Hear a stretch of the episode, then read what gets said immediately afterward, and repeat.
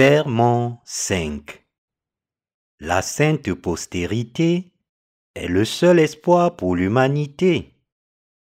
Ésaïe chapitre 6, versets 1 à 13. L'année de la mort du roi Osias, je vis le Seigneur assis sur un trône très élevé, et les pans de sa robe remplissaient le temple. Des séraphins se tenaient au-dessus de lui, ils avaient chacun six ailes, deux dont ils se couvraient la face, deux dont ils se couvraient les pieds, et deux dont ils se servaient pour voler. Ils criaient l'un à l'autre et disaient, Saint, Saint, Saint est l'Éternel des armées, toute la terre est pleine de sa gloire. Les portes furent ébranlées dans leur fondement par la voix qui retentissait, et la maison se remplit de fumée. Alors je dis, Malheur à moi, je suis perdu, car je suis un homme dont les lèvres sont impures, j'habite au milieu d'un peuple dont les lèvres sont impures, et mes yeux ont vu le roi, l'Éternel des armées. Mais l'un des séraphins vola vers moi, tenant à la main une pierre ardente qu'il avait prise sur l'autel avec des pincettes. Il en toucha ma bouche et dit, Ceci a touché tes lèvres ton iniquité est enlevée et ton péché est expié. J'entendis la voix du Seigneur disant, Qui enverrai-je et qui marchera pour nous? Je répondis, Me voici, envoie-moi. Il dit alors, Va et dis à ce peuple, Vous entendrez et vous ne comprendrez point, vous verrez et vous ne saisirez point. Rends insensible le cœur de ce peuple, endurcis ses oreilles et bouche-lui les yeux, pour qu'il ne voie point de ses yeux, n'entende point de ses oreilles, ne comprenne point de son cœur, ne se convertisse point, et ne soit point guéri. Je dis, Jusqu'à quand, Seigneur? Et il répondit, Jusqu'à ce que les villes soient dévastées, privées d'habitants, jusqu'à ce qu'il n'y ait personne dans les maisons, et que le pays soit ravagé par la solitude, jusqu'à ce que l'Éternel ait éloigné les hommes, et que le pays devienne un immense désert, et s'il y reste encore un dixième des habitants, ils seront à leur tour anéantis. Mais comme le térébinthe et le chêne conservent leur tronc quand ils sont abattus, une sainte postérité renaîtra de ce peuple. Dans le chapitre 6 d'Ésaïe que nous venons de lire, nous pouvons voir diverses visions que Dieu a données au prophète Ésaïe. Dans ces visions, le prophète Ésaïe a vu des séraphins, chacun ayant six ailes. Avec deux ailes, les séraphins couvraient leur visage, avec deux, leurs pieds, et avec deux, ils volaient. Ils criaient l'un à l'autre et louaient Dieu en disant, Saint, Saint, Saint est l'Éternel des armées. Toute la terre est pleine de sa gloire. Ésaïe chapitre 6, verset 3. Nous pouvons aussi voir des anges louer Dieu comme cela dans le livre de l'Apocalypse dans le Nouveau Testament. Le prophète Ésaïe trembla de peur, se disant, Je suis perdu, car j'ai vu le Saint. Quand il se voyait debout devant Dieu, il pouvait voir qu'il était condamné à mort. Cependant, l'un des séraphins prit un charbon ardent avec les pinces de l'autel, toucha la bouche d'Ésaïe avec, lui dit, Ton iniquité est enlevée.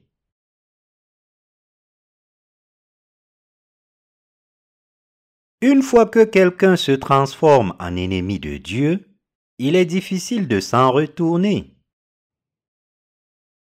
Il est difficile pour ceux qui sont devenus les ennemis de Dieu de s'en retourner et d'être sauvés.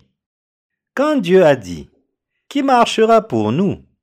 Le prophète Ésaïe a dit, Me voici, envoie-moi. Ésaïe chapitre 6, verset 8.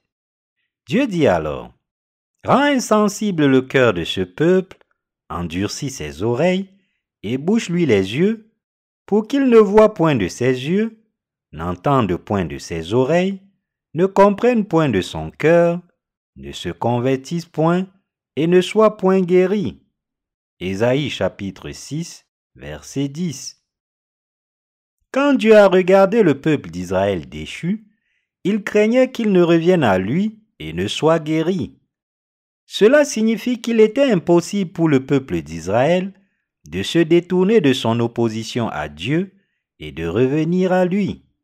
En d'autres termes, Dieu disait que le peuple d'Israël devait changer son cœur et retourner à lui, et que sans ce repentir authentique et sincère, il ne pourrait pas résoudre le problème de ses péchés simplement en demandant à Dieu de lui pardonner.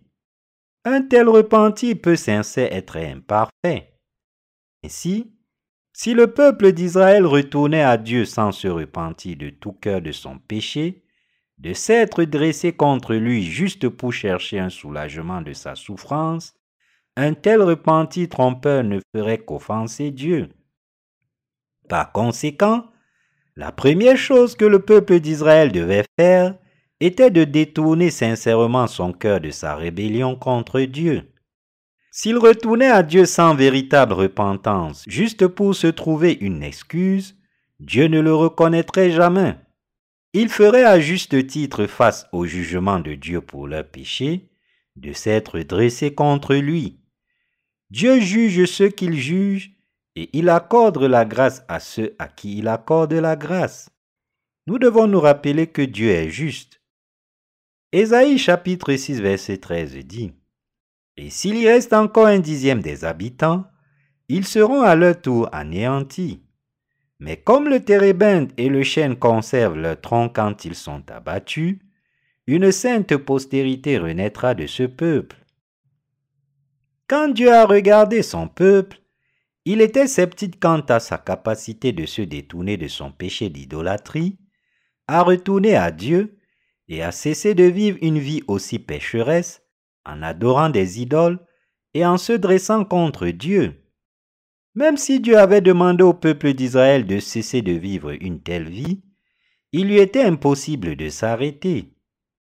Imaginons que le peuple d'Israël se soit détourné de son péché de se dresser contre Dieu et soit retourné à lui.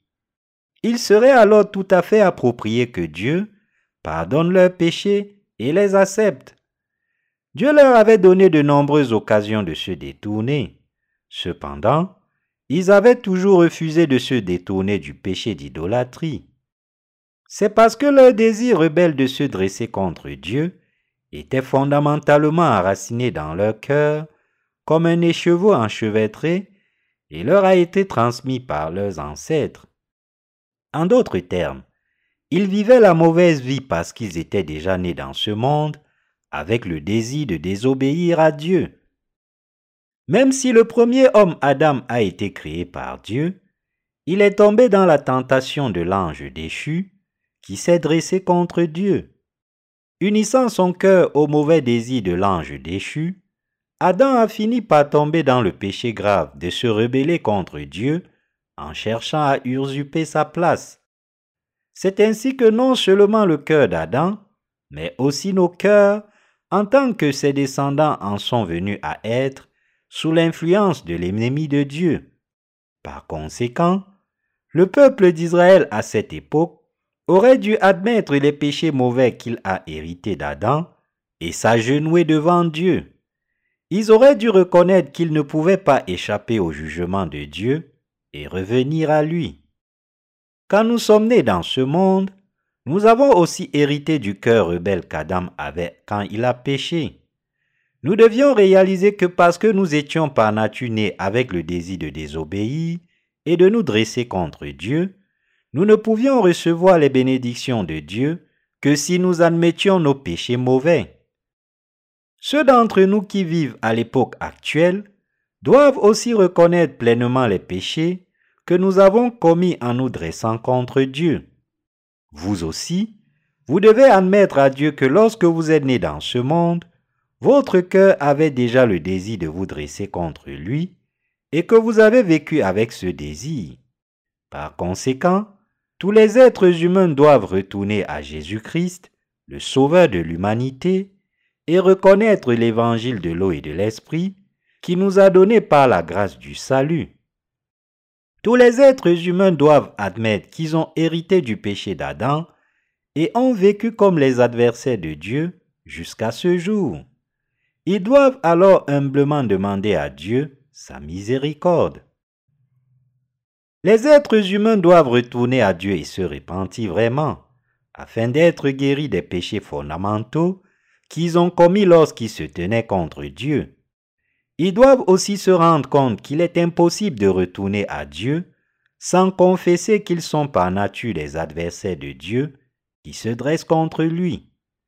Pour que nous puissions tous nous repentir vraiment devant Dieu et être sauvés de nos péchés, nous devons d'abord avoir la foi pour reconnaître l'autorité de Dieu, sa sainteté et son honneur. Vous aussi, vous devriez maintenant admettre que votre cœur avait le désir de vous opposer à Dieu. Nous devons donc nous abandonner à la sainteté de Dieu, croire et louer ses bénédictions miséricordieuses, sa grâce de compassion et son salut juste.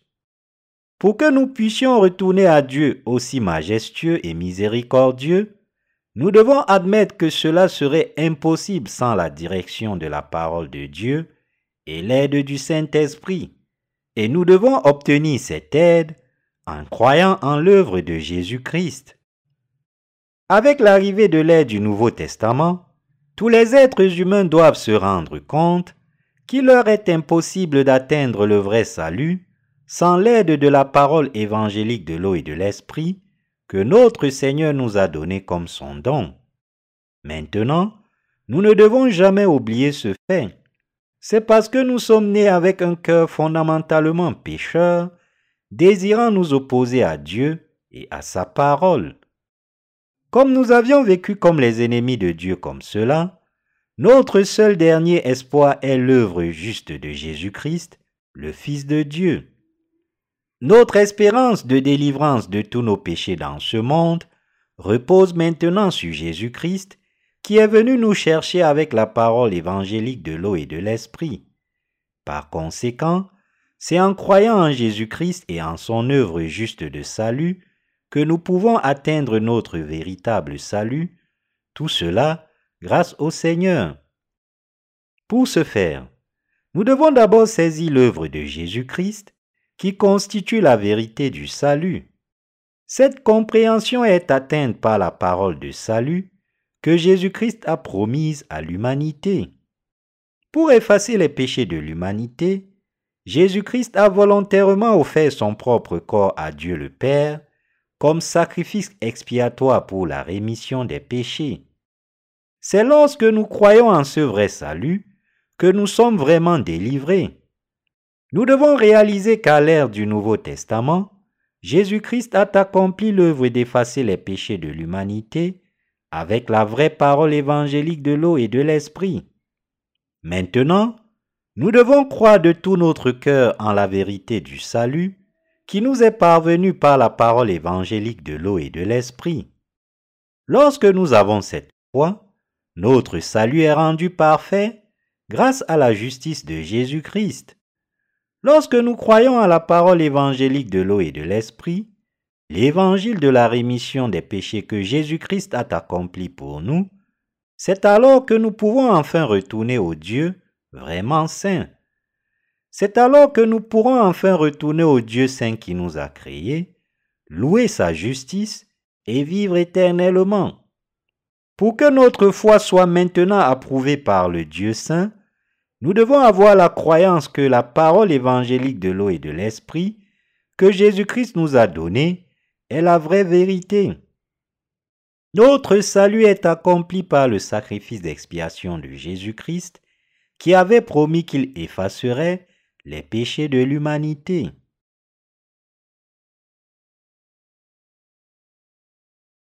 Maintenant, nous devons placer notre espérance en Jésus-Christ seul. À ce jour, chaque être humain a vécu la même vie que le peuple d'Israël à l'époque de l'Ancien Testament, c'est-à-dire que tous les êtres humains ont vécu comme les ennemis de Dieu. Parce que le peuple d'Israël dans les temps de l'Ancien Testament vivait comme adversaire de Dieu se dressant contre lui et sa parole, il méritait de supporter beaucoup de souffrances sous le joug d'une autre nation.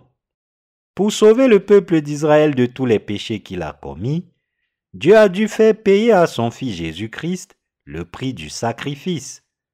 Chaque vie humaine était invariablement une brebis perdue aux yeux de Dieu. J'ai mentionné plutôt que pour que les êtres humains retournent à Dieu, ils doivent admettre que par nature, ils se sont opposés à la sainteté et à la majesté de Dieu, tout comme Adam par leur nature.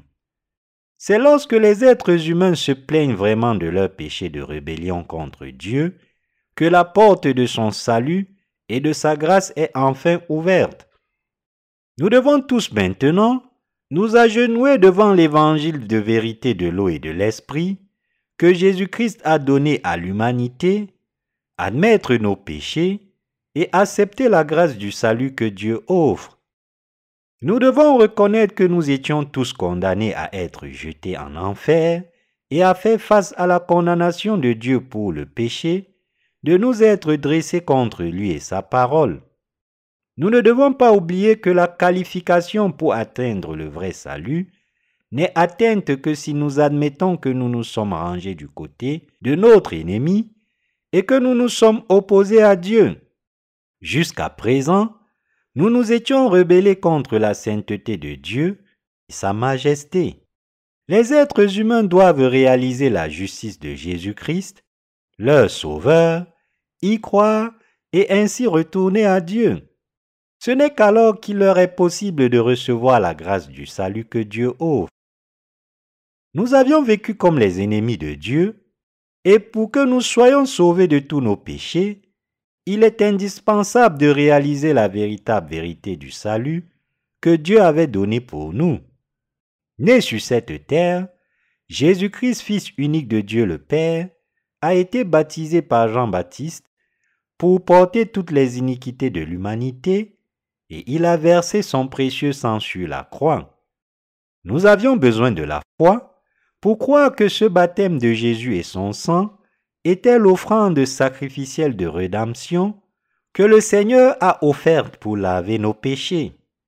L'évangile de l'eau et de l'esprit remet nos péchés, et la foi en cet évangile est ce dont la race humaine a besoin. Lorsque nous croyons en cette vérité du salut que Jésus-Christ, Dieu lui-même, a accompli lorsqu'il est venu sur cette terre il y a plus de deux mille ans, nous sommes libérés de tous les péchés qui nous avaient emprisonnés dans leurs ténèbres jusqu'à présent. Cela signifie que le vrai salut que Dieu a donné à l'humanité commence et est complété par l'évangile de l'eau et de l'esprit, écrit dans la parole de Dieu. Nous devons réaliser que le salut de nos péchés est atteint par la foi en la parole de Dieu. Dieu a dit, Une sainte postérité renaîtra de ce peuple. Ésaïe 6, verset 13. Pour tous les pécheurs vivant sur cette terre, le salut ne peut être atteint que s'ils croient au sacrifice juste de Jésus-Christ, qui est la sainte postérité. Cette foi est le seul espoir pour tous ceux qui restent pécheurs à ce jour. Nous ne pouvons trouver le véritable espoir que si nous croyons que le Seigneur a accompli la véritable rémission des péchés avec la parole évangélique de l'eau et de l'esprit. La révélation de Dieu que le prophète Ésaïe a reçue parle de sa grâce de salut à venir à l'ère du Nouveau Testament. Tous les êtres humains étaient tombés dans le péché, mais la parole évangélique de l'eau et de l'esprit les sauverait de tous leurs péchés, et Jésus-Christ donnerait cet évangile à quiconque y croit. Que nous soyons tous bénis ou non pour devenir les propres enfants de Dieu dépend du fait que nous croyons ou non de tout cœur à la vraie parole évangélique de l'eau et de l'esprit que Jésus-Christ nous a donnée comme rémission des péchés.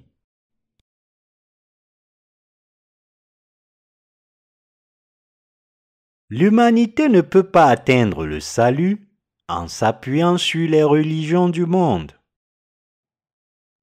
Les êtres humains doivent se rendre compte qu'il leur est impossible d'être sauvés de leurs péchés en s'appuyant sur une religion terrestre existante. Les religions de ce monde enseignent que les gens ne peuvent aller au royaume des cieux, à la mort, que s'ils abordent leurs péchés avec leurs propres bonnes choses.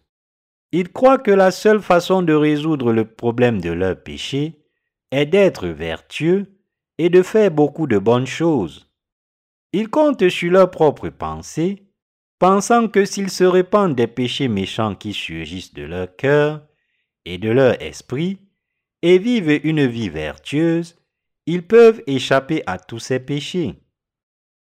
Croyant en leurs propres bons actes plutôt qu'en Dieu et en sa parole, ils pensent en vain qu'ils peuvent atteindre le ciel en raison de leurs bonnes œuvres. Ils ne pourraient pas se tromper davantage.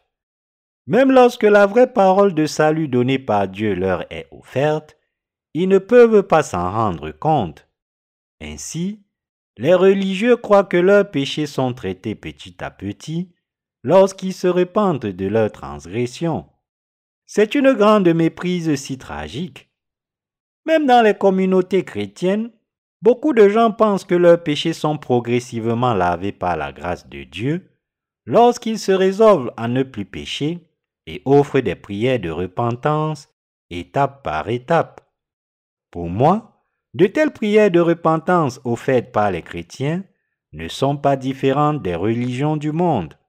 En d'autres termes, ces chrétiens ne font que pratiquer une vie religieuse avec les mêmes pensées que n'importe quel autre peuple religieux de ce monde. Avec le temps, ils verront par eux-mêmes comment leur propre foi religieuse volontaire s'évapore et se termine par un échec abject. Pour que ces chrétiens égarés se détournent de tous les péchés qu'ils ont commis jusqu'à ce jour en se dressant contre Dieu, ils doivent retourner à la parole évangélique de l'eau et de l'esprit que Jésus-Christ nous a donnée. Sans la foi en cette parole évangélique de l'eau et de l'esprit, il est impossible de se détourner des dogmes fallacieux. Ils doivent se rendre compte que tous les efforts qu'ils ont mis dans leur prière de repentance pour être délivrés de leurs péchés sont complètement inutiles. Pourquoi? C'est parce que par nature, tous les êtres humains sont nés avec des péchés fondamentaux pour se dresser contre Dieu.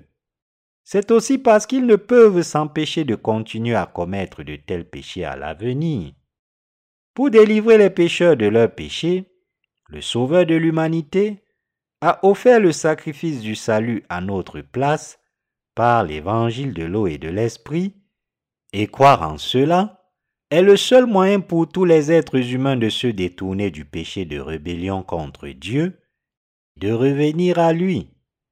L'humanité ne peut retourner à Dieu que si elle croit en l'œuvre du salut que Jésus-Christ a faite pour effacer ses péchés.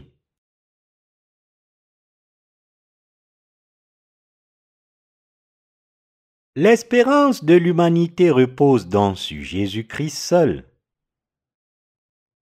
Il ne reste qu'un seul espoir pour tous les êtres humains, et c'est de croire en l'œuvre de salut de Jésus-Christ comme la grâce de leur salut. Cette foi seule est leur espérance. Par le baptême qu'il a reçu de Jean-Baptiste, Jésus-Christ a porté les péchés de l'humanité qui s'est dressé contre Dieu sur son propre corps une fois pour toutes. Il a payé le salaire de tous les péchés de l'humanité en étant crucifié à mort tout en assumant les péchés de ce monde, et il a ainsi donné une véritable espérance à l'humanité. Jésus est le Sauveur qui a apporté une véritable espérance aux êtres humains qui croient en cette vérité du salut. En venant sur cette terre, en portant personnellement tous les péchés des pécheurs sur son propre corps, en versant son sang sur la croix tout en supportant les péchés du monde, et en ressuscitant d'entre les morts, Jésus-Christ a achevé le salut de l'humanité. Le Seigneur a permis la rémission des péchés et une vie nouvelle à tous ceux qui croient de tout leur cœur en l'œuvre juste qu'il a accomplie pour nous. Nous devons donc réaliser qu'en croyant à la vraie parole évangélique du salut, qui est venue par l'eau et l'esprit, nous pouvons être délivrés de tous les péchés que nous avons commis jusqu'à ce jour en nous dressant contre Dieu. Nous croyons à la parole évangélique de l'eau et de l'esprit que Jésus nous a donnée. Mais dans le passé, nous ne savions pas comment recevoir le vrai salut par la foi, parce que pendant très longtemps, nous avions été emprisonnés par le péché en nous dressant contre Dieu. La grâce du salut pour l'humanité a été rendue possible grâce au baptême par lequel Jésus-Christ a porté leur péché, au sacrifice qu'il a fait sur la croix et à la puissance de sa résurrection.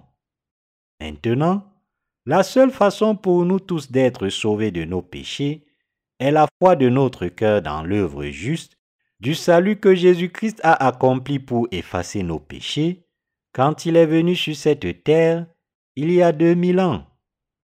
La justice de Jésus-Christ seule est la véritable espérance pour nous tous, êtres humains. Lorsque nous croyons que Jésus a accepté tous les péchés des pécheurs par le baptême qu'il a reçu dans le Jourdain, quand il est venu sur cette terre, nous pouvons être lavés une fois pour toutes de tous les péchés qui se sont accumulés dans nos cœurs jusqu'à ce jour. En d'autres termes, nous sommes sauvés de tous les péchés de ce monde une fois pour toutes lorsque nous croyons que Jésus-Christ a lavé tous les péchés de ce monde une fois pour toutes en étant baptisé par Jean-Baptiste dans le Jourdain et lorsque nos cœurs ont foi en cette vraie parole de salut. Notre salut commence par la foi en la justice de Jésus-Christ et est complété par elle. Ce n'est que lorsque nous croyons en l'œuvre de rédemption de Jésus-Christ que nous pouvons vraiment devenir les enfants de Dieu. En d'autres termes, lorsque la Bible dit que Jésus-Christ serait la sainte postérité sur cette terre, cela signifie que Jésus sèmera la parole évangélique de l'eau et de l'esprit pour l'humanité, la parole du salut, et qu'il accomplirait le vrai salut pour tous ceux qui croient en cet évangile. Lorsque nous nous tenons devant la sainteté de Dieu, tous nos péchés intérieurs sont exposés. Nous pouvons alors réaliser que nous sommes des pécheurs qui doivent se tenir devant le trône de jugement de Dieu pour nos péchés. Nous pouvons atteindre le vrai salut non pas par la loi de Dieu, mais seulement en croyant à la parole de la justice de Jésus-Christ avec notre cœur. Nous citons souvent la Bible et disons, Nous ne sommes sauvés de nos péchés que par la foi dans notre cœur. Cela signifie que le vrai salut n'est pas possible en s'appuyant sur notre propre œuvre juste, mais seulement en comprenant et en croyant en l'œuvre juste de Jésus-Christ.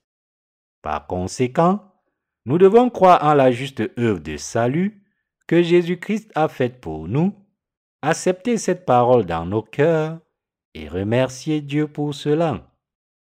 La parole évangélique de l'eau et de l'esprit que le Seigneur nous a donnée permet à quiconque d'atteindre le salut en croyant en cette vraie parole de salut. Quiconque croit de tout cœur à la parole évangélique de l'eau et de l'esprit comme la vérité de la rémission des péchés est sauvé de tous ses péchés une fois pour toutes. En d'autres termes, vous ne pouvez être lavé de toutes vos transgressions que si vous croyez en la parole évangélique de l'eau et en l'esprit que Jésus a accompli pour nous. Nous pouvons donc rendre grâce sans limite à Jésus-Christ notre Dieu par la foi. Ici, dans la lecture des Écritures d'aujourd'hui, la Bible dit que les séraphins ont loué Dieu tout en couvrant leur visage avec deux ailes, leurs pieds avec deux ailes et en volant avec deux ailes. Les anges mentionnés dans le passage d'aujourd'hui ne sont pas les anges qui se sont rebellés contre Dieu. Bien que ces anges ne se soient pas dressés contre Dieu, nous pouvons voir qu'ils couvraient encore leur visage et leurs pieds avec des ailes, car ils ne pouvaient pas supporter d'exposer leur impureté devant la sainteté de Dieu. Pour nous aussi, c'est lorsque nous réalisons la sainteté de Dieu que notre impureté est davantage posée et par conséquent, nous comprenons que nous ne pouvons pas éviter de mourir pour nos péchés et à ce moment-là, nous réalisons aussi que la grâce du salut est près de nous. Dans le ciel comme sur la terre, seul le Dieu trinitaire est saint. Ce ne sont pas seulement les anges qui tremblaient devant une telle sainteté, mais le prophète Ésaïe craignait aussi. Dieu était si saint que lorsque le prophète Ésaïe a vu le Dieu saint assis sur le trône, il ne savait pas quoi faire car son impureté et ses transgressions étaient exposées en contraste avec la sainteté de Dieu, et il est donc tombé sur son visage de peur. Comme le prophète savait que le fait même que lui, un simple être humain, ait vu le Dieu saint, signifierait sa ruine, il a confessé Malheur à moi, je suis perdu, car je suis un homme dont les lèvres sont impures, j'habite au milieu d'un peuple dont les lèvres sont impures, et mes yeux ont vu le roi, l'Éternel des armées. Ésaïe 6, verset 5. Si les êtres humains aux lèvres impures voyaient le Dieu saint en personne, ils se rendraient tous compte qu'ils sont des êtres sales et misérables, qui n'ont pas d'autre choix que d'affronter la mort devant Dieu. C'est parce que même si Dieu est saint au-delà des mots, nous sommes si pécheurs et méprisables. Nous ne pouvions pas nous empêcher de mourir pour tous nos péchés. Lorsqu'on réfléchit à la sainteté de Dieu, notre nature humaine est si vile, sale, mauvaise et pitoyable que nous sommes obligés de réaliser et d'admettre que nous ne pouvons tout simplement pas éviter le jugement de Dieu. C'est ce que le passage nous enseigne ici.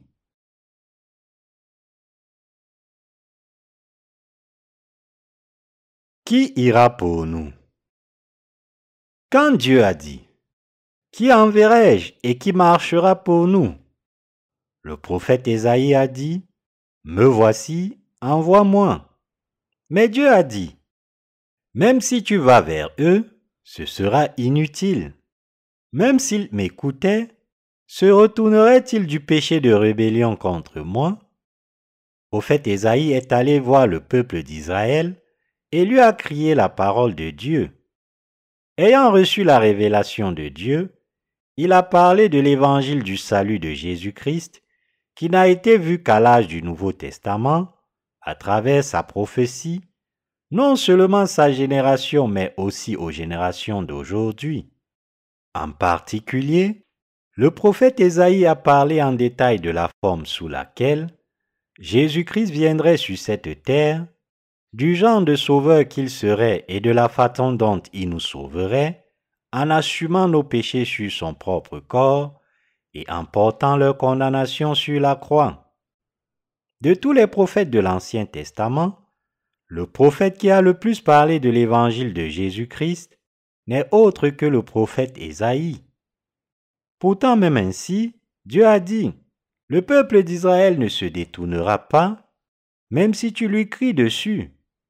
Il leur est impossible de se détourner de leurs actes de rébellion contre moi, de sortir vers moi de leur propre gré et d'être guéris de leurs péchés. C'est parce que leur cœur avait déjà rejeté Dieu et refusé de revenir à lui. Cependant, Dieu savait que s'ils renouvelaient leur cœur, ils en viendraient à le reconnaître comme leur Dieu et Sauveur. Ainsi, par Jésus-Christ le Sauveur de l'humanité, Dieu a prévu de sauver même le peuple d'Israël. Dieu attend même maintenant, sachant qu'ils en viendront à croire en sa justice, et ainsi être sauvés de tous leurs péchés, et loueront Dieu. C'est pourquoi Dieu a dit au prophète Isaïe que si le cœur du peuple d'Israël n'était pas renouvelé, il n'avait aucune attente envers eux. Il y a une leçon importante dont nous devons nous souvenir ici, et c'est que nous devrions avoir les mêmes attentes lorsque nous essayons d'évangéliser les ennemis de Dieu. La parole de Dieu s'applique de la même manière à notre époque actuelle. Il est tout à fait approprié pour nous de prêcher l'évangile de vérité de l'eau et de l'esprit, la parole de prophétie de Dieu, à ceux qui se dressent contre Dieu. Cependant, ceux dont le cœur se dresse contre Dieu n'acceptent pas sa parole, même si nous la leur prêchons. En d'autres termes, ceux qui se rebellent contre Dieu avec leur cœur ont besoin de l'œuvre juste de salut que Jésus-Christ a accomplie une fois pour toutes, et donc ils doivent être sauvés en croyant en cette vérité seule. Tous les pécheurs qui vivent sur cette terre ont besoin de la parole évangélique de l'eau et de l'esprit que Jésus-Christ a donnée. En tant que notre Sauveur, Jésus nous a dit qu'il est indispensable pour nous de prêcher l'évangile de vérité de l'eau et de l'esprit à tous les pécheurs qui souhaitent croire en la vérité du salut. Aujourd'hui, les témoins qui prêchent le véritable évangile tendent la main aux pécheurs. Ils ont le devoir de prêcher la parole évangélique de l'eau et de l'esprit qui s'est accomplie avec la vraie parole de Dieu écrite dans le Nouveau et l'Ancien Testament. Et tous les pécheurs qui entendent cette parole ne peuvent être sauvés que s'ils reconnaissent et croient que la parole de l'eau et l'esprit de l'évangile prononcé par Dieu seul peut les délivrer. Si nous devions autrement prêcher sur nos propres expériences spirituelles ou ajouter nos propres pensées charnelles, alors les âmes qui nous entendent seraient ruinées. Si un témoin prêche autre chose que la vérité du salut, alors ceux qui entendent ce témoignage s'égareront de la vraie voie du salut, pavée par Dieu. Nous ne devrions jamais devenir des témoins aussi insensés qui finissent par tuer les âmes qui pourraient autrement être sauvées. Ceux qui ruinent l'œuvre du salut qui délivre les âmes des gens sont ceux qui répandent le christianisme uniquement en tant que religion, sans connaître la parole évangélique de l'eau et de l'esprit.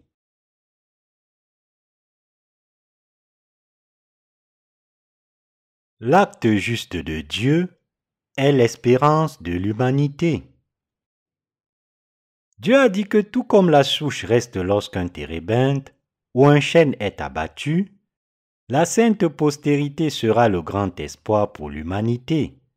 En d'autres termes, pour sauver les pécheurs, Dieu le Père a envoyé son Fils sur cette terre comme sauveur et a résolu le problème des péchés de ce monde une fois pour toutes avec le baptême que Jésus a reçu de Jean-Baptiste et le sang qu'il a versé sur la croix. Par conséquent, cette vraie parole est l'espoir pour toute la race humaine. Le plan de salut de Dieu pour délivrer les êtres humains, pécheurs des péchés de ce monde, est le véritable espoir du salut, car ce plan s'est accompli par l'œuvre juste de Jésus-Christ, le Fils de Dieu le Père. Dieu nous dit que son œuvre juste constitue à elle seule le véritable espoir de salut pour l'humanité. Parce que les pratiquants religieux de ce monde, y compris même les chrétiens, ne connaissent pas l'évangile de l'eau et de l'esprit, ils croient en Jésus en vain et obscurcissent la parole de la vérité. Ces personnes essayent d'atteindre le salut en s'appuyant sur leurs propres pensées ou religiosité. Comme ils n'ont pas entendu la parole évangélique de l'eau et de l'esprit, la vérité du salut, ils sont occupés à vivre leur vie religieuse en tant que pécheurs. Ils essayent toujours de laver leurs péchés avec leur propre piété, priant avec ferveur, devenant tout émotifs au sujet de leur spiritualité et offrant des prières de repentance. Cependant, ils finiront par se rendre compte que de tels actes religieux sont complètement inefficaces pour effacer leurs péchés. Pire encore, il y a des chrétiens qui, dans leur tentative de recevoir l'Esprit de Dieu, vont dans une grotte, prient et jeûnent, prétendent avoir des visions. Mais ce genre de jeûne et de prière est complètement inutile pour effacer leurs péchés. S'appuyant sur leur propre religiosité, ils se disent bons chrétiens, dont la foi en Jésus est impeccable. Dans les communautés chrétiennes d'aujourd'hui, de nombreux croyants recherchent des personnes qu'ils pensent plus spirituelles qu'elles ne le sont et leur demandent de leur poser les mains et de prier sur elles afin qu'elles puissent être lavées de leurs péchés. Cependant, je suis certain qu'aucun d'entre eux n'a pu faire laver aucun de leurs péchés, pas même une seule transgression, de la part de tels dirigeants spirituels. Même si ces dirigeants peuvent sembler spirituels, en réalité, ce sont des fraudeurs spirituels et rien de plus que de faux prophètes aux yeux de Dieu. Leurs pensées et leurs cœurs sont déjà prêts à escroquer leurs adeptes pour satisfaire leur propre intérêt et leur cupidité. Et ce qu'ils font s'apparente à un mendiant escroc, exagérant son malheur pour déclencher la compassion et obtenir de la nourriture. La foi dogmatique qu'ils ont est incapable d'apporter la vraie foi aux pécheurs. Les dirigeants chrétiens, dont les péchés restent dans leur cœur, n'offrent rien pour obtenir la grâce de Dieu. Par conséquent, vous devez réaliser qu'il n'y a qu'un seul sauveur parmi tous les pécheurs de ce monde, et c'est Jésus-Christ. Et les véritables chefs spirituels qui prêchent la vraie vérité sont ceux qui prêchent l'évangile de l'eau et de l'esprit que Jésus-Christ a donné à l'humanité. Jésus-Christ est le créateur de l'humanité et il est le vrai sauveur qui nous a sauvés des péchés de ce monde une fois pour toutes. Il est incontestable que Jésus-Christ est le sauveur juste qui a accompli toute la justice de Dieu quand il est venu sur cette terre. C'est précisément pour sauver son peuple de ses péchés que Jésus-Christ est venu sur cette terre. Maintenant pour nous tous, notre salut s'accomplit définitivement lorsque nous connaissons et croyons en la justice de Jésus-Christ. Jésus-Christ est notre Sauveur et la juste vérité du salut, accomplie par lui, était plus que suffisante pour nous sauver, nous les croyants, des péchés de ce monde. Nous devons donc croire que Jésus-Christ est notre Sauveur et le Fils de Dieu. Les bénédictions du vrai salut sont reçues lorsque nous réalisons et croyons de tout notre cœur que Jésus-Christ est notre vrai Sauveur. Pour supporter les péchés de l'humanité une fois pour toutes, Jésus a été baptisé par Jean-Baptiste et quand il a fait, il a aussi porté tous nos péchés. Il a ensuite été crucifié a versé son sang en mort et est ressuscité d'entre les morts. Il est ainsi devenu notre juste sauveur. Lorsque nous saisissons les faits de cette vérité et y croyons dans notre cœur, nous pouvons tous recevoir la véritable rémission des péchés à coup sûr. Par le baptême qu'il a reçu de Jean-Baptiste, notre Seigneur a accepté les péchés de ce monde une fois pour toutes et les a portés à la croix. Tout en supportant les péchés du monde, il a été crucifié, a versé son sang sur la croix, est ressuscité de sa mort corporelle et est ainsi devenu le vrai sauveur pour nous tous qui croyons maintenant en cette vérité. Lorsque nous croyons de tout notre cœur en la vérité donnée par Dieu, pour être nés de nouveau d'eau et d'esprit, c'est alors que nous pouvons enfin devenir des enfants de Dieu. En tant que croyants en cette vérité inébranlable du salut, nous pouvons alors recevoir le pouvoir de vivre selon la volonté de Dieu.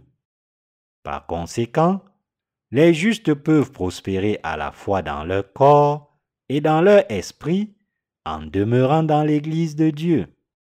Et l'Église de Dieu est l'endroit où se trouve le vrai repos pour tous les croyants, car elle a la parole de Dieu. En croyant en l'évangile de l'eau et de l'esprit, la vérité du salut, nous avons atteint le vrai salut et la vie éternelle. Alors, vivons tous par la foi en rendant grâce à notre Dieu.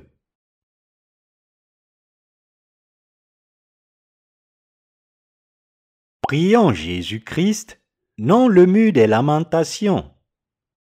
Aujourd'hui encore, le peuple d'Israël se rend au mur des lamentations à Jérusalem pour prier Dieu. Il se dresse toujours contre Dieu, car ils ne croient pas en son Fils Jésus-Christ comme leur Sauveur ou leur Dieu. Ils ne se sont pas détournés du péché de leurs ancêtres, de se rebeller contre Dieu, et ils se tiennent toujours contre lui avec leurs faux prophètes. Ils se dressent contre Jésus-Christ parce qu'ils vivent la même vie que leurs ancêtres c'est-à-dire que leur cœur ne fait qu'un avec les adversaires de Dieu. Bien qu'ils commettent les mêmes péchés que leurs ancêtres, ils sont en fait inconscients de leurs propres péchés. À ce jour, ils vivent sans accepter Jésus-Christ, le Fils de Dieu qui est venu les sauver, et leurs ancêtres, de toutes les transgressions qu'ils ont commises. En fait, Si le peuple juif avait reconnu correctement que Jésus-Christ était venu pour les sauver de leurs péchés et les péchés de leurs ancêtres, ne l'aurait-il pas accepté dans leur cœur comme leur sauveur? C'est à cause de leur ignorance qu'ils rejettent Jésus. Mais avec le temps, je crois que le peuple juif finira par réaliser que Jésus-Christ est son Dieu sauveur et l'acceptera dans son cœur. Faisons une courte pause ici et prions pour le peuple juif. Cher Seigneur, nous prions pour le peuple d'Israël. Tu n'es pas seulement notre Sauveur, mais aussi le Sauveur du peuple d'Israël et de tous les autres dans le monde. S'il te plaît, délivre-les de leurs péchés. Au nom de Jésus-Christ. Amen. Dans les jours à venir, le peuple juif acceptera aussi Jésus-Christ le Sauveur dans son cœur. Dieu préparera la foi dans leur cœur pour les délivrer de leurs péchés. Dans un avenir pas trop lointain, ils se rendront compte que Jésus-Christ est le souverain de cet univers, Seigneur de l'humanité, le souverain de toutes choses et le Dieu du salut pour eux. Ils croiront que Jésus-Christ est le Sauveur qu'ils ont attendu pendant tout ce temps et ils se repentiront de leur péché de se dresser contre Dieu. Ils aspireront ardemment au retour du Seigneur. Seigneur, s'il te plaît, fais croire au peuple d'Israël que tu es le Dieu qu'ils attendaient. Amen. Le problème cependant est que le peuple d'Israël n'accepte toujours pas Jésus-Christ dans son cœur comme le Fils de Dieu qui est venu pour le sauver et il ne le reconnaît pas non plus comme tel. On dit que le peuple juif ne prête pas une attention particulière au chapitre 53 d'Ésaïe. Le passage de l'Ancien Testament que le peuple juif néglige intentionnellement est le chapitre 53 d'Ésaïe. C'est parce qu'Ésaïe chapitre 53 révèle que Jésus-Christ est le Sauveur.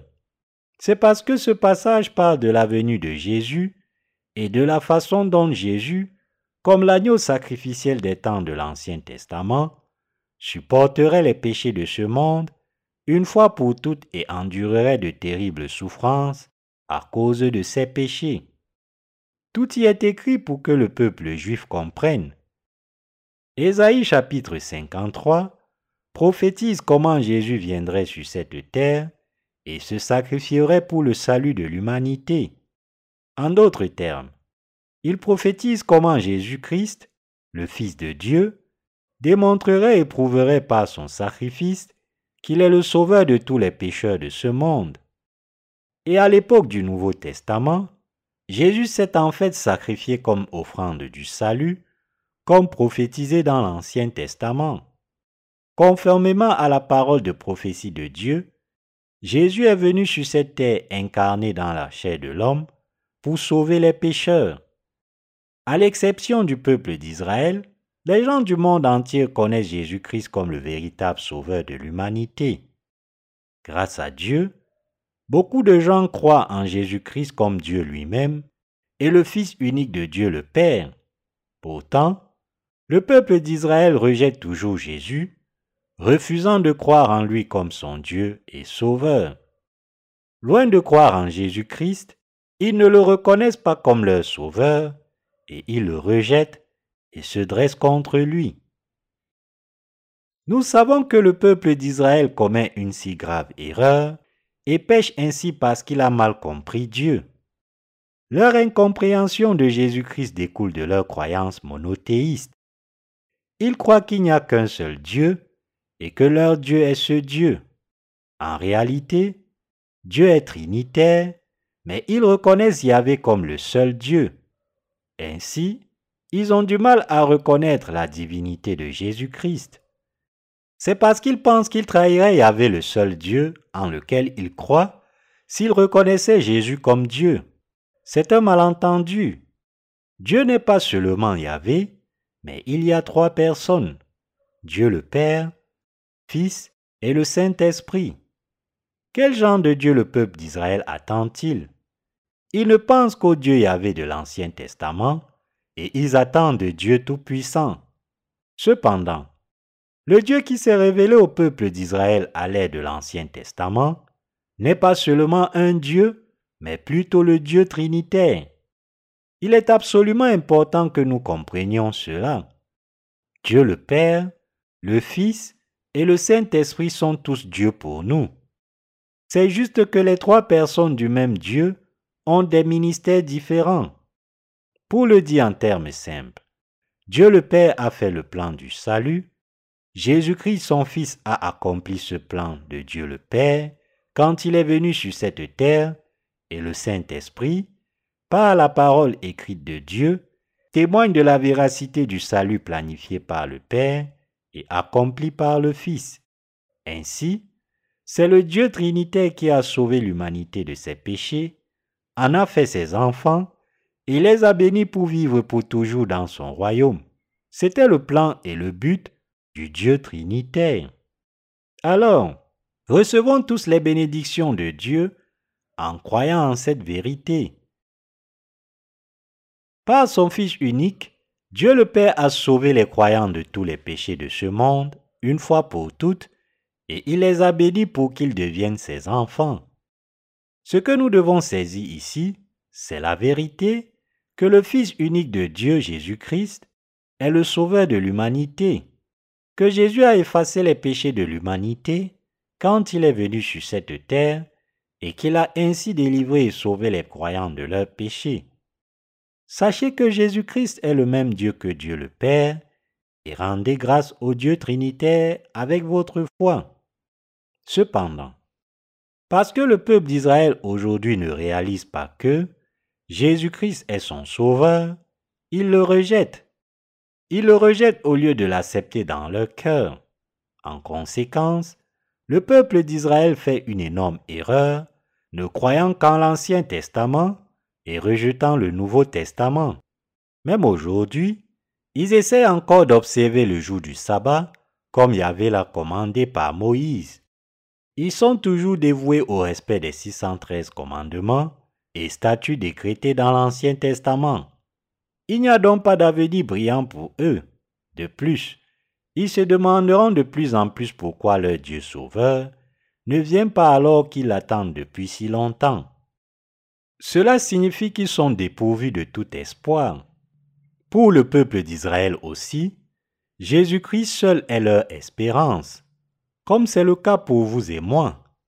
Le Dieu du salut est l'espérance pour le peuple d'Israël. Pour tous ceux qui croient de tout leur cœur à l'œuvre de salut que Jésus-Christ a accomplie lorsqu'il est venu sur cette terre pour les sauver, la voie est ouverte pour laver tous leurs péchés une fois pour toutes. Nous devrions tous être reconnaissants de pouvoir devenir à jamais le propre peuple de Dieu en connaissant et en croyant en Jésus-Christ comme notre Dieu. Ce n'est qu'en croyant de tout cœur à l'amour de Jésus-Christ notre Dieu que nous pouvons aller dans son royaume et nous tenir devant lui. Et nous devons croire que nous serons capables de voir Jésus-Christ face à face, de vivre et d'être avec lui tous les jours pour toujours.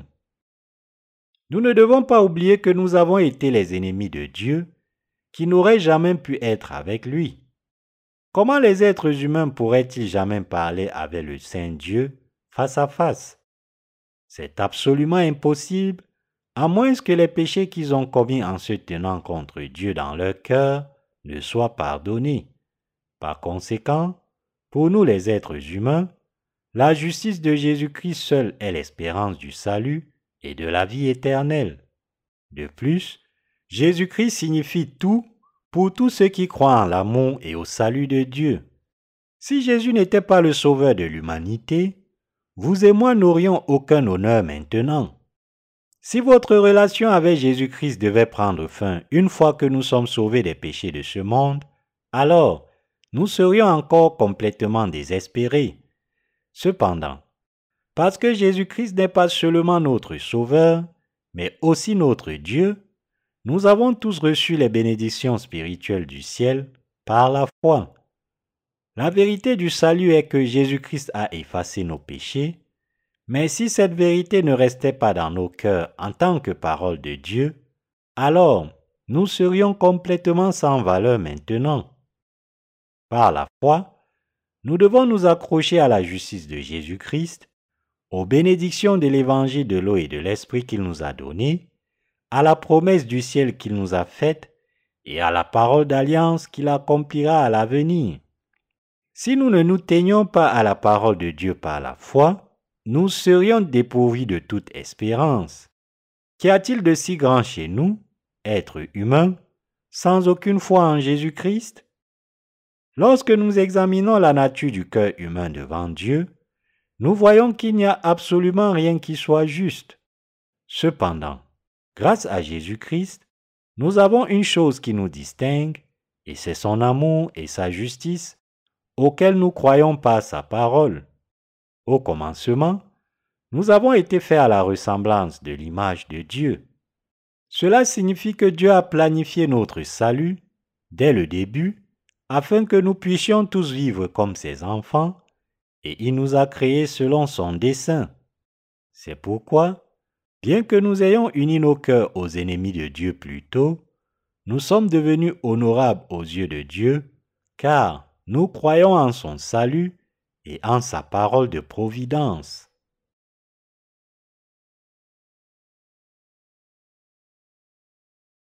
Depuis le temps de Jean-Baptiste jusqu'à présent, le royaume des cieux est forcé. La Bible dit dans 1 Pierre 1, verset 23, Puisque vous avez été régénérés non pas par une semence corruptible, mais par une semence incorruptible, par la parole vivante et permanente de Dieu. En d'autres termes, le Nouveau Testament dit aussi que la sainte semence est la souche de cette terre. Dieu a laissé sa parole de prophétie et son accomplissement comme l'écriture donnée pour nous aujourd'hui. Et quand nous nous tournons vers Malachie chapitre 4 dans l'Ancien Testament, nous voyons la Bible dire, Voici, je vous enverrai Élie le prophète, avant que le jour de l'Éternel arrive, ce jour grand et redoutable. Il ramènera le cœur des pères à leurs enfants, et le cœur des enfants à leurs pères, peur que je ne vienne frapper le pays d'interdit.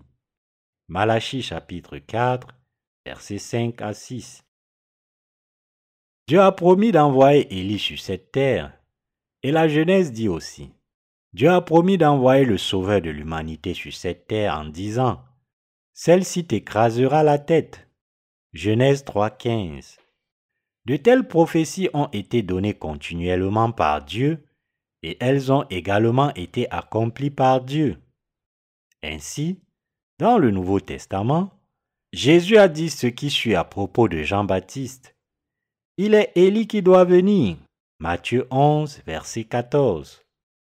Jésus a également parlé du ministère de Jean-Baptiste en disant Depuis le temps de Jean-Baptiste jusqu'à présent, le royaume des cieux est forcé, et ce sont les violents qui s'en emparent.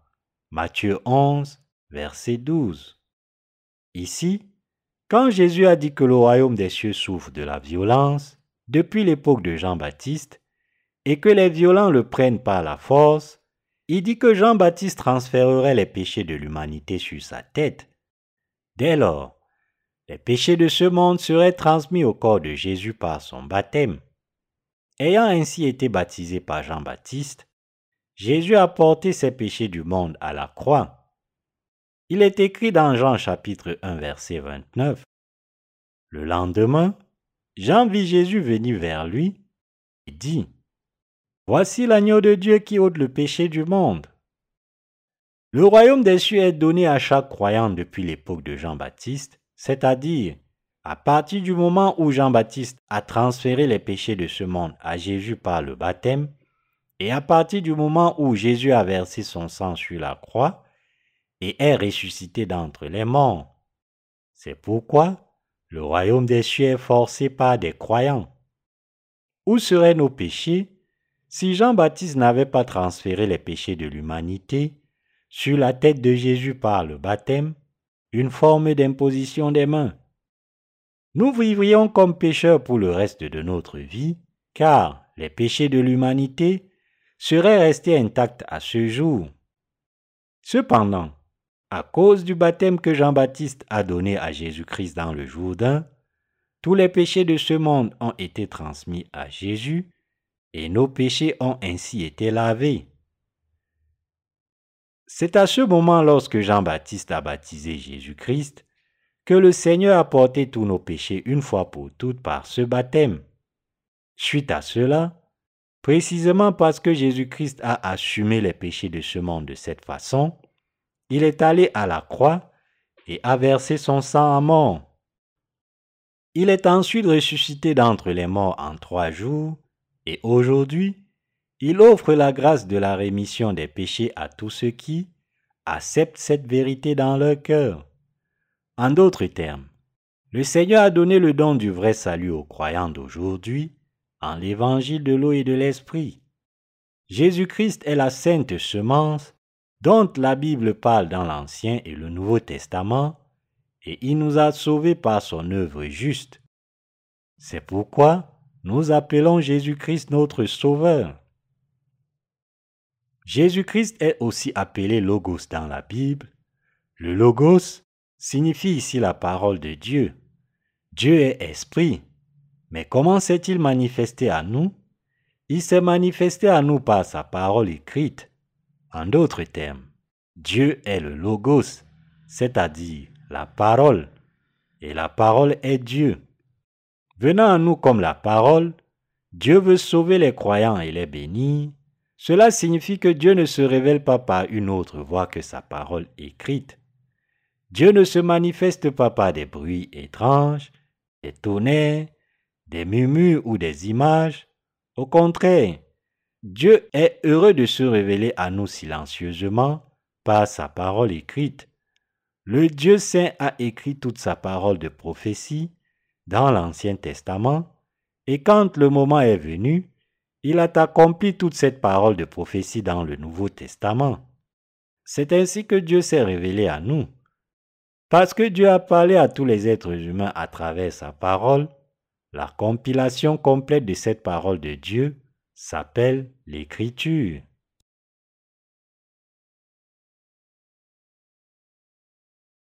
Dieu nous parle par sa vraie parole écrite. Dieu nous dit maintenant par sa parole écrite, Je supporterai vos péchés une fois pour toutes, en étant baptisé par Jean-Baptiste, je serai condamné pour tous vos péchés, en étant crucifié à mort tout en portant les péchés de ce monde. Je ressusciterai de cette mort, et je sauverai ainsi entièrement tous ceux d'entre vous qui croient en moi. Si vous croyez simplement, d'après ma parole écrite, que je vous ai sauvé de cette façon, vous serez sauvés de tous vos péchés, quelle que soit la condition de votre âme. Si vous admettez simplement vos péchés devant moi, Reconnaissez que vous faites face à la destruction pour vos péchés, et croyez de tout votre cœur que je vous ai sauvé de tous, vous deviendrez mon peuple. Vous pouvez maintenant être sauvé de vos péchés, sortir hardiment vers le Saint Dieu que je suis, et vivre face à face avec moi sans aucune honte. Croyez en ce que je vous dis et ruminez sur ma parole. Vous serez alors bénis pour entrer et vivre au ciel. Par sa parole, Dieu nous a parlé de tout ce qu'il a fait pour nous, et tout s'est accompli selon cette parole. Parce que Dieu nous a parlé à travers la parole écrite, à partir de maintenant, notre espérance dépend de Dieu et de sa parole écrite. La parole écrite de Dieu contient les promesses que Dieu a faites à l'humanité. Et tout comme Dieu a parlé, quand le moment est venu, Jésus-Christ est venu à nous. Et tout comme Dieu l'a dit dans l'Ancien Testament, le Seigneur a accompli notre salut des péchés du monde une fois pour toutes à l'aide du Nouveau Testament. Notre salut dépend de ce dont Dieu a parlé et ce qu'il a fait. Par conséquent, en dehors de la foi en la parole écrite de Dieu, nous n'avons besoin d'aucune œuvre propre. Croyant à la parole de Dieu écrite dans l'Ancien et le Nouveau Testament. Croyez au sermon qui explique la parole écrite de Dieu. La rémission bénie des péchés par Dieu viendra alors dans votre cœur. Dieu lui-même est venu sur cette terre pour sauver son peuple de ses péchés, et à l'âge de 30 ans, Jésus-Christ a reçu le baptême de Jean-Baptiste. À ce moment-là, Jésus a dit, Il convient que nous accomplissions ainsi toute justice. Matthieu chapitre 3, verset 15. Et il a accompli toute la justice de Dieu une fois pour toutes en se faisant baptiser par Jean-Baptiste. C'était la signification du baptême que Jésus a reçu de Jean-Baptiste. C'est par son baptême que Jésus a pris nos péchés sur son propre corps une fois pour toutes. Et parce que Jésus a assumé les péchés de ce monde en se faisant baptiser, il a pu porter ses péchés à la croix. Il est écrit dans Jean chapitre 1 verset 29. Voici l'agneau de Dieu qui ôte le péché du monde. Parce que Jésus a porté les péchés du monde par son baptême comme ceci, et parce qu'il a versé son sang sur la croix tout en assumant ses péchés, il a donné une nouvelle vie à tous ceux d'entre nous, croient maintenant en lui. Jésus a accompli toute son œuvre de salut sur la croix, et il est ressuscité de sa mort. La Bible dit, Je suis la résurrection et la vie. Jean chapitre 11, verset 25. Jésus lui-même nous a dit qu'il est le Seigneur de la résurrection. C'est par sa parole écrite que nous avons appris à connaître ce Dieu de la résurrection. C'est par la parole de Dieu que nous en sommes venus à croire en lui. Et c'est par cette parole que nous avons reçu la vie éternelle. Nous pouvons maintenant devenir les enfants de Dieu en raison de notre foi obéissante à la parole évangélique de l'eau et de l'esprit. Par conséquent, grâce à notre Dieu et à sa parole écrite, nous avons maintenant une véritable espérance. Il est impossible pour l'humanité de trouver un espoir en dehors de Jésus-Christ et de la parole écrite de Dieu. C'est parce que Dieu peut nous apporter le vrai salut l'espérance du ciel. Ce que nous devons réaliser ici, c'est que notre Dieu et sa parole écrite seuls sont la source d'une véritable espérance pour l'humanité.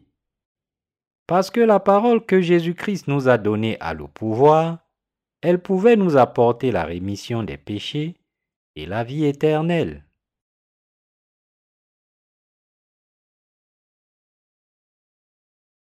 Contrairement aux êtres humains, Dieu a tous les pouvoirs.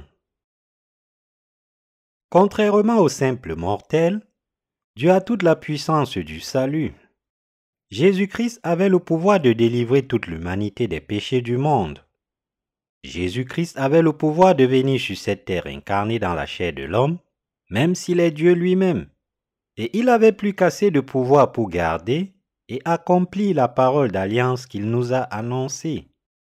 En tant que sauveur de tous les pécheurs, il pouvait donc les délivrer de leurs péchés. C'est parce que Jésus est fondamentalement Dieu lui-même qu'il a pu accomplir ses promesses avec sa puissance. Par le corps d'une femme, Jésus-Christ pouvait venir sur cette terre incarné dans la même chair que la nôtre. Il a fait cela pour garder la parole de promesse de Dieu, qu'il viendrait apporter le salut à l'humanité. Et il a été capable de supporter les péchés de l'humanité une fois pour toutes par le baptême que Jean-Baptiste lui a donné. Parce que Jésus lui-même n'avait absolument aucun péché par nature, il a élevé un représentant de l'humanité et lui a commandé, à Jean-Baptiste, de transférer les péchés de ce monde sur son corps. Par le baptême qu'il a reçu de Jean-Baptiste, Jésus a pu accepter chaque péché commis par tous les êtres humains, une fois pour toutes. Devenu ainsi l'agneau de Dieu, Jésus a alors pu donner sa vie pour nous, ses croyants, en étant crucifié tout en supportant les péchés de ce monde. Peu importe comment quelqu'un peut prétendre être plein d'amour, aucun être humain ne peut aimer autant que Jésus nous aime. Certaines personnes peuvent être prêtes à être crucifiées à mort pour leurs proches, mais aucun être humain ordinaire ne peut le faire pour une autre personne. Cependant, en tant que Dieu lui-même, Jésus-Christ avait le pouvoir d'aimer vraiment tous les êtres humains. L'œuvre que Jésus-Christ a faite quand il est venu sur cette terre se faire baptiser par Jean-Baptiste et souffrir sur la croix, est l'œuvre juste que Jésus a faite pour sauver les êtres humains, qui étaient tous destinés à la destruction et à l'enfer de leurs péchés. C'est l'œuvre de sacrifice que Jésus-Christ a faite pour sauver les croyants de leurs péchés et de leur jugement, car il les aimait tous, et c'est pourquoi il pouvait supporter volontairement toute cette souffrance. Ainsi, par l'eau et le sang, Jésus-Christ lui-même a personnellement accompli l'œuvre de Dieu de sauver les êtres humains de leurs péchés quand il est venu sur cette terre. Juste avant de mourir sur la croix, Jésus a dit, Tout est accompli. Il est ensuite ressuscité de la mort de son corps. Jésus avait le pouvoir de ressusciter d'entre les morts, car il est le Dieu de la création qui a fait les cieux et la terre. Parce que Jésus avait le pouvoir de vaincre même la mort comme ceci, il lui était possible de s'occuper de la condamnation maudite des péchés de l'humanité, une fois pour toutes, tout en les portant sur son corps par le baptême.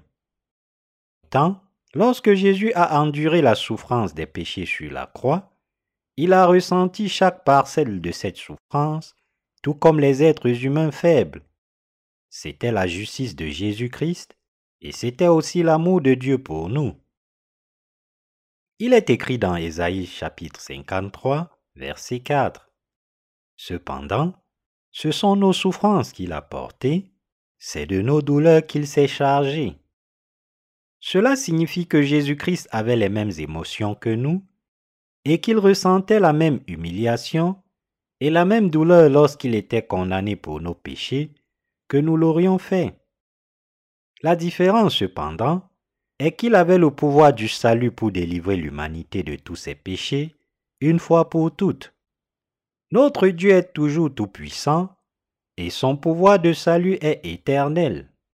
C'est parce que Jésus-Christ n'est pas une simple créature comme les êtres humains, mais le Dieu qui existe par lui-même.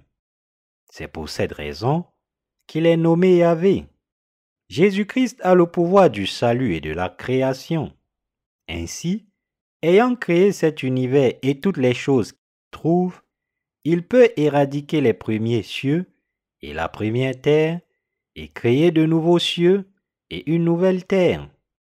Jésus-Christ a de tels pouvoirs et il est le Dieu qui nous a créés.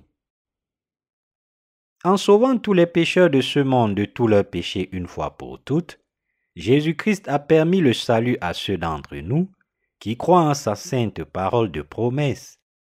Quand Jésus-Christ est venu sur cette terre, il a accompli une fois pour toutes l'alliance qu'il nous avait promise selon sa parole. Jésus nous dit maintenant de croire de tout cœur en la parole de justice qu'il a lui-même accomplie. Et il a béni ceux qui croient en la justice de Dieu pour recevoir la rémission de tous les péchés de leur chair et de leur cœur. Jésus-Christ qui est vivant même en ce moment même, a fait de nous les enfants de Dieu, il nous a aussi donné la rémission éternelle des péchés et la vie éternelle à nous tous qui croyons à la parole de Dieu.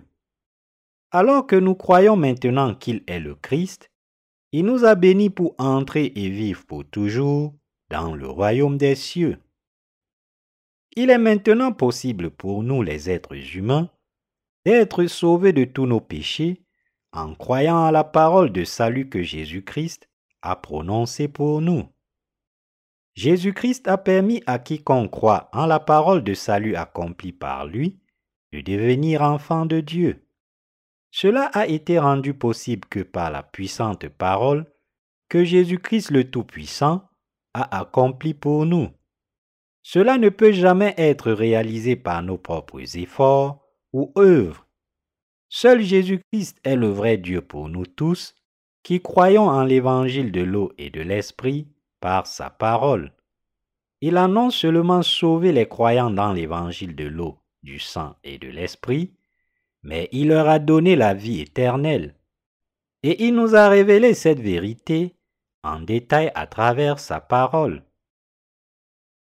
Parce que nos ancêtres Adam et Ève se tenaient avec l'ennemi de Dieu dans l'unité, nous étions tous destinés à être maudits par Dieu.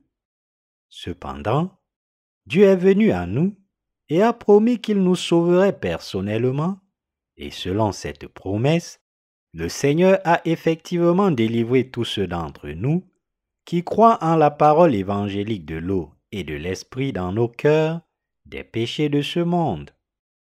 Ainsi, même si nous étions condamnés à l'enfer pour nos péchés, notre Seigneur Jésus-Christ nous a sauvés des péchés du monde et de la condamnation de ces péchés de la manière la plus juste, la plus droite et une fois pour toutes. Parce que Jésus-Christ nous a sauvés si justement, si droitement et si équitablement, et parce que le Seigneur lui-même a prouvé qu'il a sauvé ceux qui croient en cette vraie parole aujourd'hui, pour leur péché une fois pour toutes, même Satan est sans devant son œuvre de salut. L'étonnante justice de Dieu fait référence au fait qu'il a sauvé tous les êtres humains de leurs péchés de manière tout à fait juste. En d'autres termes, la justice de Dieu signifie que Dieu lui-même a payé le salaire des péchés de l'humanité en se faisant baptiser, en versant son sang et en ressuscitant d'entre les morts, et qu'il a accompli le salut des péchés pour tous ceux qui croient en cette vérité.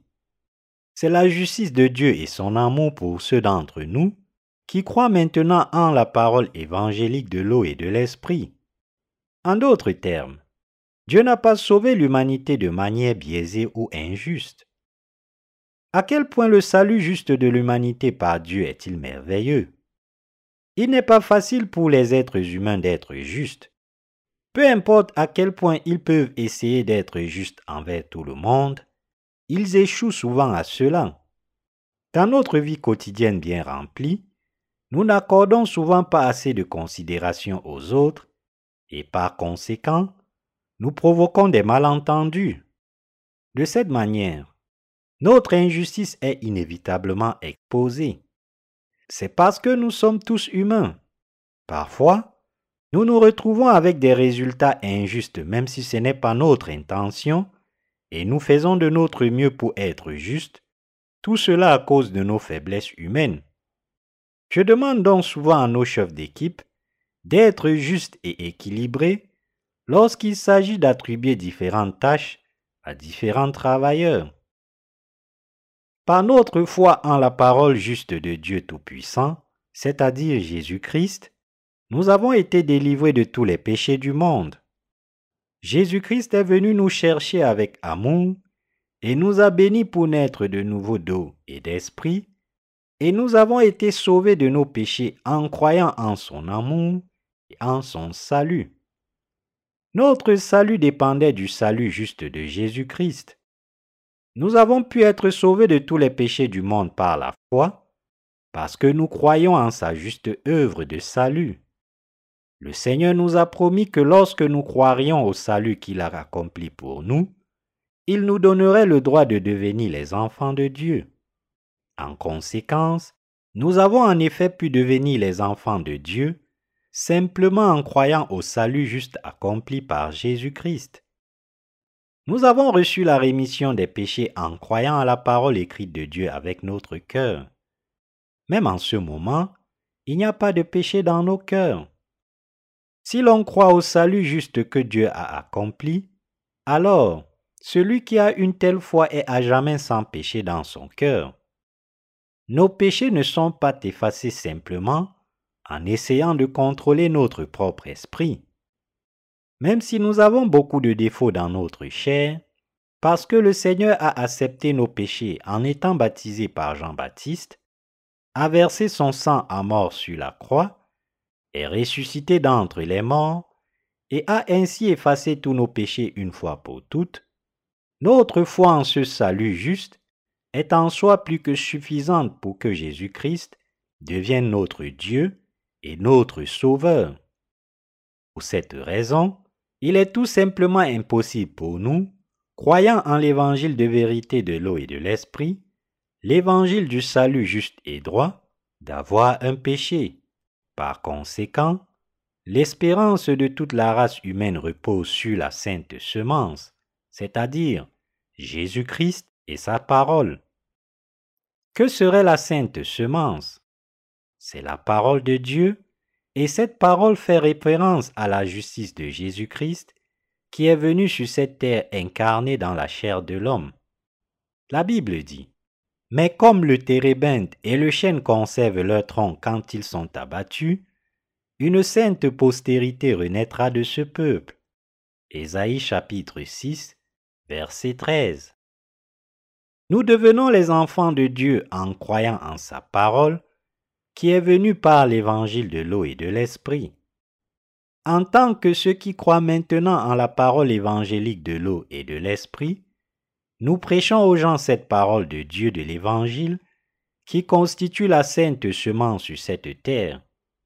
Et grâce à la parole évangélique que nous répandons maintenant, les gens peuvent réaliser par la foi la vérité du salut que Dieu a accompli.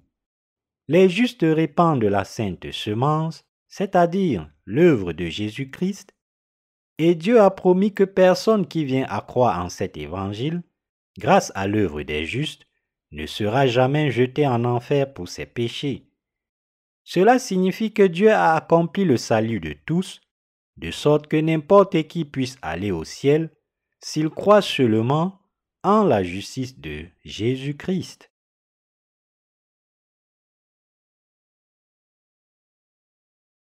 Au temps du coronavirus aussi, Jésus-Christ est notre espérance. Mes chers croyants, sur cette terre, la parole de Jésus-Christ est l'espérance de l'humanité et l'Église de Dieu est l'espérance pour tous les êtres humains.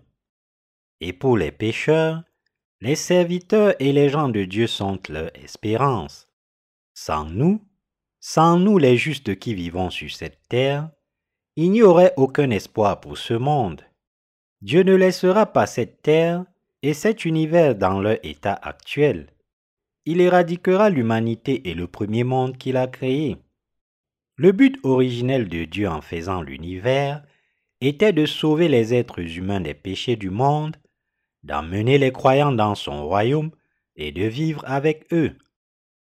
Désir de Dieu est d'amener au royaume des cieux non seulement ceux d'entre nous qui croient maintenant en l'évangile de l'eau et de l'esprit, mais aussi tous ceux qui en viendront à croire en cet évangile.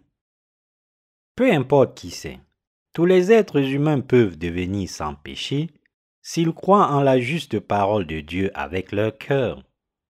Dieu a accompli le salut avec justice, afin que quiconque croit en sa justice puisse entrer au ciel. Il a permis à tous les êtres humains de devenir ses enfants si et seulement ils croient en son juste salut avec leur cœur. Il nous a tous bénis afin que nous puissions rencontrer et vivre avec le Dieu saint. Le prophète Ésaïe et les anges ne pouvaient s'empêcher de craindre pour leur vie devant la sainteté de Dieu quand ils étaient en sa présence. Et nous aussi, nous étions dans le même état. Cependant, pour ceux qui croient au salut du Dieu saint et à la justice de Jésus-Christ, Dieu les a rendus saints tout comme il est saint. Cela signifie que ceux d'entre nous qui croient en la justice de Dieu peuvent maintenant vivre avec lui à cause de leur foi. Alors, Vivons tous avec gratitude en rendant grâce à Jésus-Christ pour sa justice, qui est l'espérance de cette terre. Bien que nous vivions maintenant à l'époque du coronavirus, Jésus-Christ est toujours l'espoir pour nous, les croyants. Quand le monde est dans la tourmente, notre espoir ne se trouve pas ailleurs. Notre espoir ne repose pas non plus sur notre corps. Votre espoir ne se trouve pas dans votre QI, votre intelligence ou vos capacités. Notre corps déclinera inévitablement avec le temps. Nous sommes si fragiles que nous concentrer sur une seule tâche peut facilement nous épuiser au moment où nous en prenons une autre. Ainsi, sans Jésus-Christ et sa parole, vous et moi n'avons pas de véritable espérance. Cependant, nous avons encore un espoir et c'est parce que nous croyons en la parole juste du Dieu saint. Nous avons cette espérance parce que nous avons accepté la juste parole de salut de Dieu dans nos cœurs. Bien que nous vivions à l'époque du coronavirus, nous avons encore de l'espoir parce que Jésus-Christ est avec nous. Nous les croyants en la justice de Dieu, avons de l'espérance parce que nous prêchons sa parole de salut à l'humanité piégée dans le péché. Cela signifie que les gens de ce monde ont de l'espoir parce qu'ils vivent au même âge que les justes. Quand ils rencontreront les justes, ils trouveront la grande espérance du salut. Grâce aux justes qui croient en la justice de Dieu, les pécheurs seront non seulement sauvés de leurs péchés, mais ils entreront aussi dans le royaume éternel de Dieu par la foi. En d'autres termes, l'espérance de toute la race humaine repose maintenant sur vous et moi, qui croyons en la parole évangélique de l'eau et de l'esprit. La véritable espérance de chaque être humain se trouve dans la sainte et vraie parole évangélique de Jésus-Christ. L'humanité ne peut trouver le véritable espoir du salut nulle part ailleurs. Nous avons l'espérance du salut grâce à la justice de Jésus-Christ. Lorsque nous prions Dieu et que nous pensons que ce que nous demandons est impossible, nous pouvons avoir de l'espoir en plaçant notre foi en Dieu. Nous demandons à Dieu ce dont nous avons besoin lorsque nous le prions, en lui disant que nous avons foi en sa parole, que Dieu lui-même nous a dit de le lui demander, et que nous croyons qu'il comblera tous nos besoins nous protégera tous et nous bénira tous. À l'époque de l'Ancien Testament, l'espoir était placé sur Dieu le Père seul. Mais à l'ère du Nouveau Testament, nous pouvons prier Dieu le Père ainsi que Jésus-Christ. Jésus a dit dans Jean, N'avez-vous pas prié en mon nom? Je vous répondrai chaque fois que vous prierez en mon nom. C'est pourquoi nous prions Jésus-Christ. Chaque fois que nous prions, nous disons toujours à la fin de la prière, nous prions tout cela au nom de Jésus-Christ. Nous disons cela à la fin de chaque prière, précisément parce que Jésus est notre espérance, notre vrai Sauveur et notre Dieu. C'est parce qu'en raison de notre foi en Jésus-Christ notre Dieu, nous sommes maintenant qualifiés pour venir en sa présence. Parce que nous avons reçu la rémission des péchés, et les bénédictions du Dieu Saint en croyant en sa parole, nous prions au nom de Jésus-Christ. C'est parce que Jésus nous a sauvés. C'est parce que Jésus nous a sauvés, vous et moi, de tous les péchés de ce monde une fois pour toutes, que chaque fois que nous le prions, nous disons, nous prions au nom de Jésus. Grâce à notre foi en Jésus notre Sauveur, nous pouvons maintenant sortir en présence de Dieu le Père. Parce que Jésus-Christ nous aime et a effacé nos péchés, notre foi en lui est indispensable. La foi en la parole de Jésus-Christ apporte la véritable espérance à l'humanité et à chacun d'entre nous. Nous croyons tous en Jésus-Christ comme notre Dieu. Nous ne sommes rien si nous n'avons pas foi en Jésus-Christ. Nous devons donc avoir foi en Jésus-Christ, et cette foi s'atteint lorsque nous croyons en la parole de Dieu.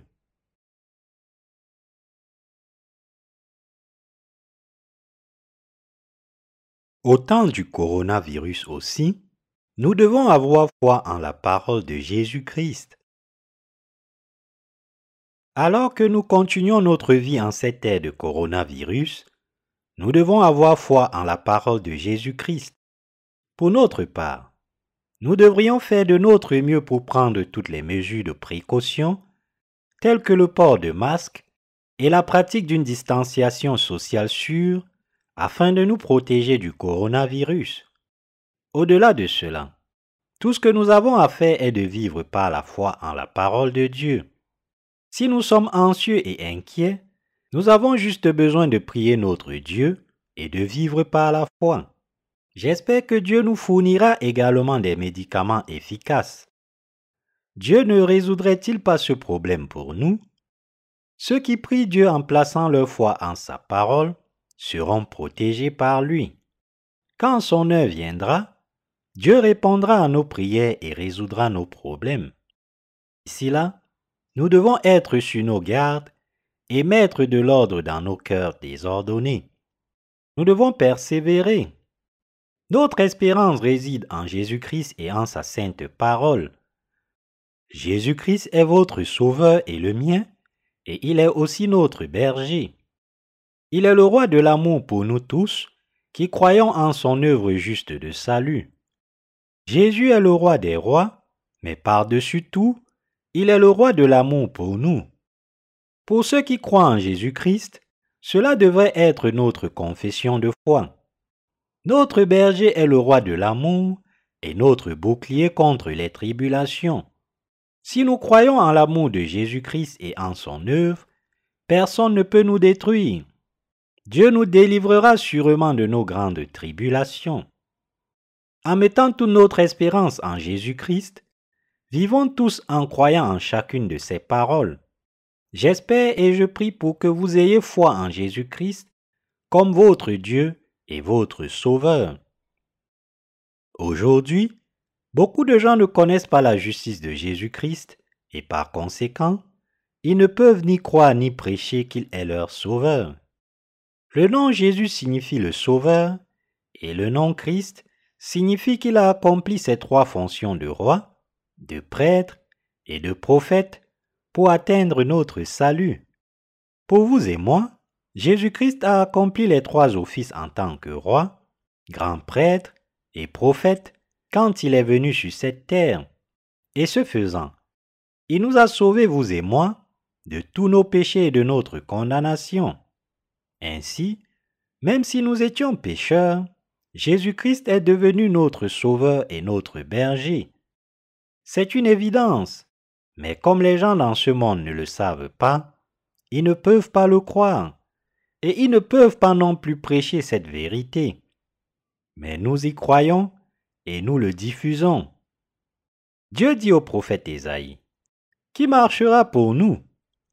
Quand Ésaïe a dit, Envoie-moi, Dieu a dit, Même si tu vas prêcher, ces gens sont si corrompus qu'ils ne croient pas en ma parole. Alors, comment pourraient-ils jamais atteindre le salut? Comment pourront-ils se détourner de leurs croyances erronées? Une fois que l'on s'engage sur le mauvais chemin, il est extrêmement difficile de faire demi-tour. Beaucoup de chrétiens aujourd'hui ne croient pas en l'œuvre de l'eau et de l'Esprit de Jésus-Christ, et ils ne sont pas non plus capables de prêcher la sainte œuvre de salut de Dieu. Le Seigneur a donc dit, Cherchez d'abord le royaume de Dieu et sa justice, et toutes ces choses vous seront données par-dessus. Matthieu chapitre 6, verset 33.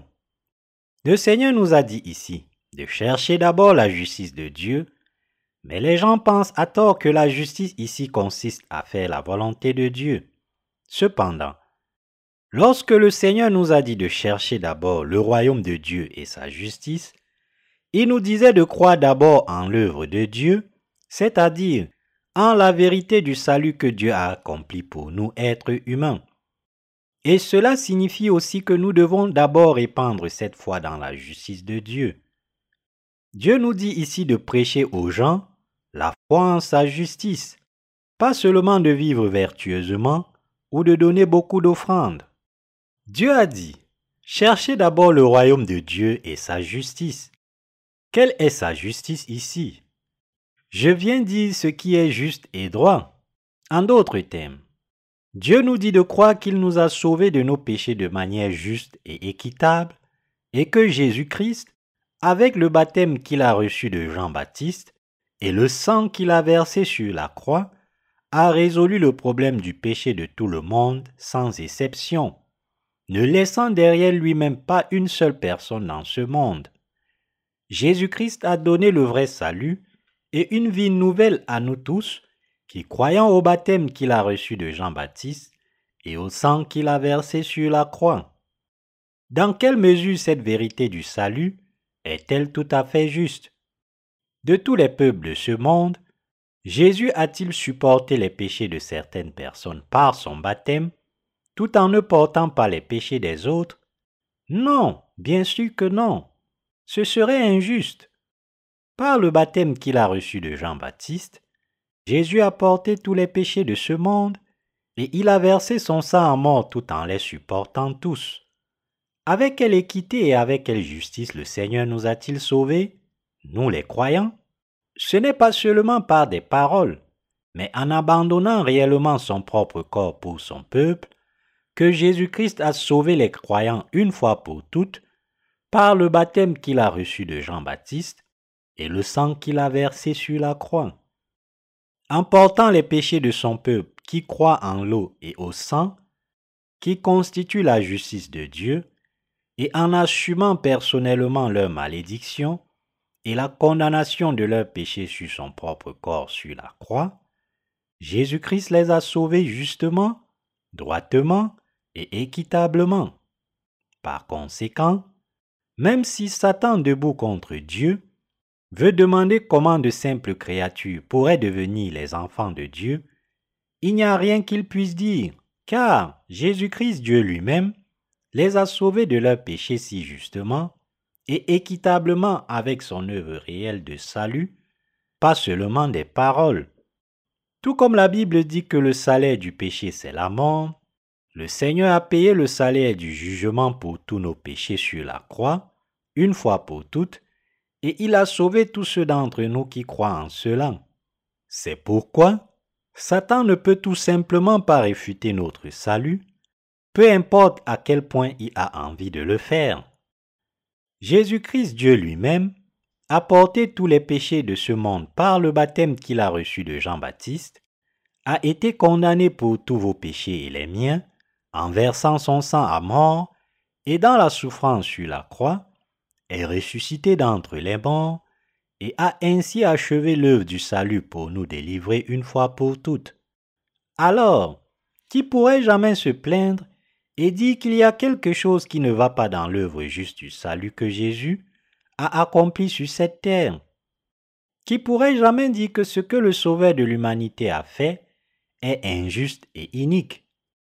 Absolument personne ne peut réfuter Jésus-Christ.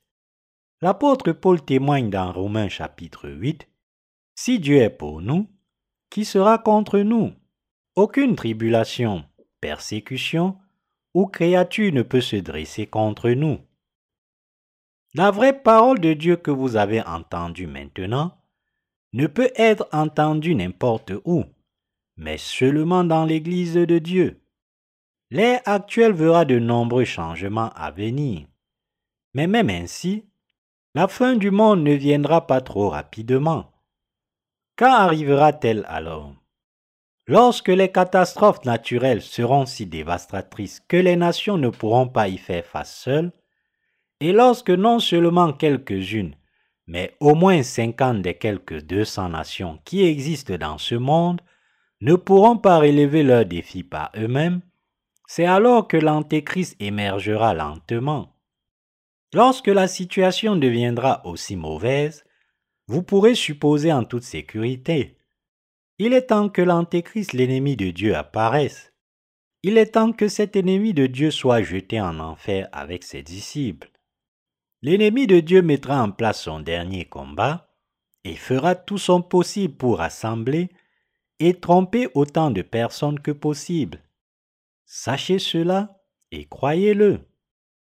À tous les gens faits à la ressemblance de l'image de Dieu, l'Antéchrist prétendra qu'il soit Dieu et il fera tout ce qu'il pourra pour se dresser une fois de plus contre le vrai Dieu. Rassemblant les gens autour de lui-même, il lancera des crises pour essayer de s'opposer une fois de plus au Dieu saint. Cependant, à ce moment-là, Jésus-Christ le Sauveur retournera sur cette terre et vaincra tous ses ennemis avec la parole qui sortira de sa bouche. Quand la fin des temps sera là, Dieu retournera sur cette terre et les jugera tout juste avec sa puissante parole. Par conséquent, pour nous croyant en la parole évangélique de l'eau et de l'esprit, notre espérance se trouve dans le ciel et grâce à notre foi en la parole de Dieu, nous serons bénis d'entrer dans le royaume des cieux en tant que peuple spirituel. J'espère et je prie sincèrement pour que vous réalisiez tous à quel point notre foi en l'évangile de l'eau et de l'esprit est bénie.